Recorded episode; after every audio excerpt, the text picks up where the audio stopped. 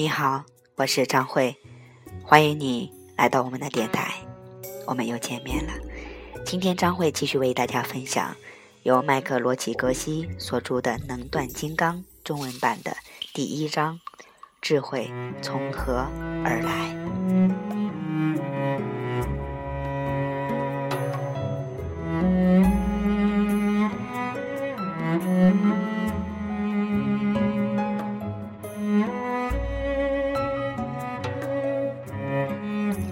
这本讲述从商之道的书和其他类似书籍有什么不同呢？不同之处就在于这本书的源头是佛教古老智慧的经典《金刚经》。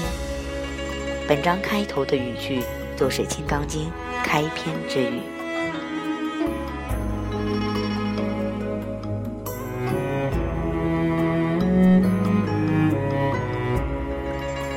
安定国际之所以能够年销售额超过1亿美元，就是因为我们运用了蕴藏在《金刚经》中的古老智慧。为了认识到此书在东方世界的历史长河中所扮演的角色，让我们先来了解一些关于这本重要经典的知识。《金刚经》是印刷史上最早有年代记载的印刷书籍，而不是手抄本。大英博物馆存有一本公元868年印刷的《金刚经》，1900年出土于敦煌莫高窟，叫《古登堡圣经》，早600年。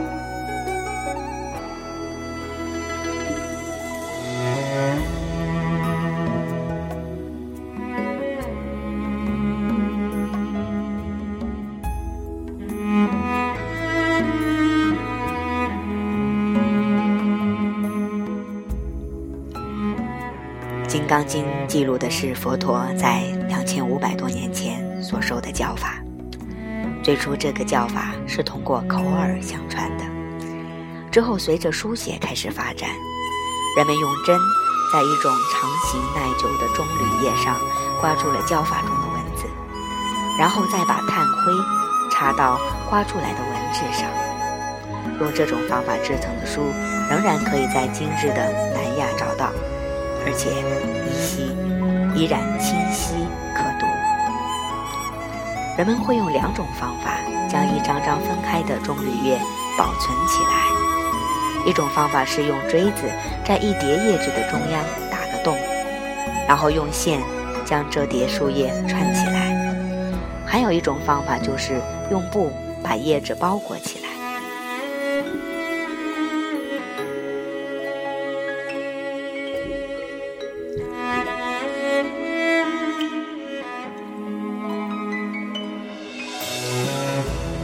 佛陀最初是用梵文、印度的古语教授《金刚经》的，这门语言大约有4000年的历史。大约1000年之前，这本经书传到了中国西藏，被译成藏文。多个世纪以来，西藏的人民把此书中的文字雕刻到木块上，再在木块上涂上墨汁，然后用滚筒将手工制成的长条纸片压在木块上，就这样制成了这本经书的印刷本。这些长条纸片被包在鲜亮的橘黄色或褐红色布料里，沿袭了古印度人用布来包裹棕榈叶的传统。《金刚经》还传到了亚洲的其他伟大国家。在过去的2500年间，这些国家用当地的语言文字将此书印刷了无数次，使得这个智慧从老师的嘴巴到学生的耳朵，一代又一代不断地传承到今日。蒙古人极其看重此书，每户人家的供桌上都会摆着一本《金刚经》。他们还每年1-2次请当地的佛教僧人到家中为家人诵读经文，以获得经文中的智慧的加持。《金刚经》的智慧不是那么容易获得的，正如佛陀所传授的许多教法一样，金刚经里的教法蕴藏在极其玄妙的语言当中，必须由一位老师在过去诸位大师所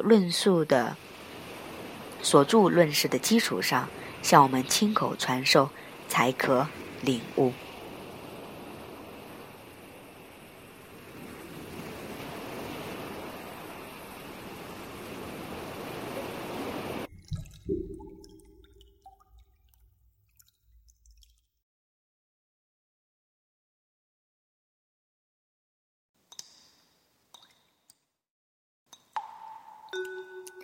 在藏语文献中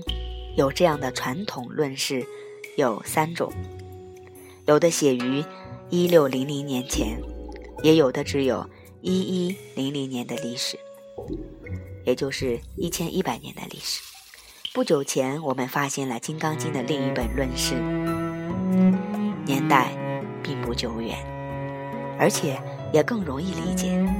在俄罗斯圣彼得堡，我们发现了一本由早期探险家从西藏带到俄罗斯的《金刚经》的论释。这本论释名为《解脱之道上的日光》，由伟大的西藏喇嘛丘尼扎巴谢珠所著。巧的是，这位喇嘛来自于我所学习的寺院——色拉梅寺。几个世纪以来，人们给了他一个别名。丘尼喇嘛，或来自丘尼的喇嘛。丘尼是西藏东部的一个地方。在这本书当中，我们将使用《金刚经》里的原文，同时还会使用《解脱之道上的日光》。这是该论释第一次被翻译成英文。除了从这两本经典中选取的一些语句之外，我还将我的老师亲口传给我的2500年来不断的口头传承运用到此书中。最后，我还加入了自己在神秘的国际钻石行业里亲身经历的事迹，来向你展示如何运用古老智慧的秘密，确保你的事业生活双丰收。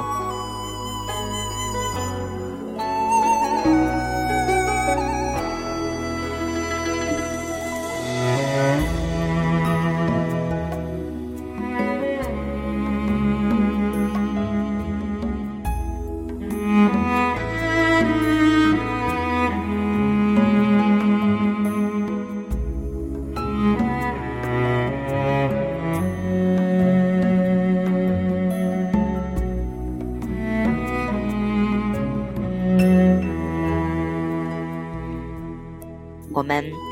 书上的内容已经跟大家分享完了，最后是张慧分享一点自己的读书心得。我们中国人跟《金刚经》特别有缘分，而在这一章当中，葛西老师也为我们介绍了印刷史上最早有年代记载的印刷书籍，也出土在我们中国的敦煌莫高窟。我想真的像在前言当中葛西老师所说的那样，我们中国人民的血液里已经流淌着太多的《金刚经》的精华，所以对于我们来讲，领悟它和实践它或许是我们最容易接受的，而我们也应该把它能够实践的出来，实践的让自己成为最完美的成功和幸福的榜样。在这里，张慧自己也要特别的感谢我们所有的祖先，所有的智者，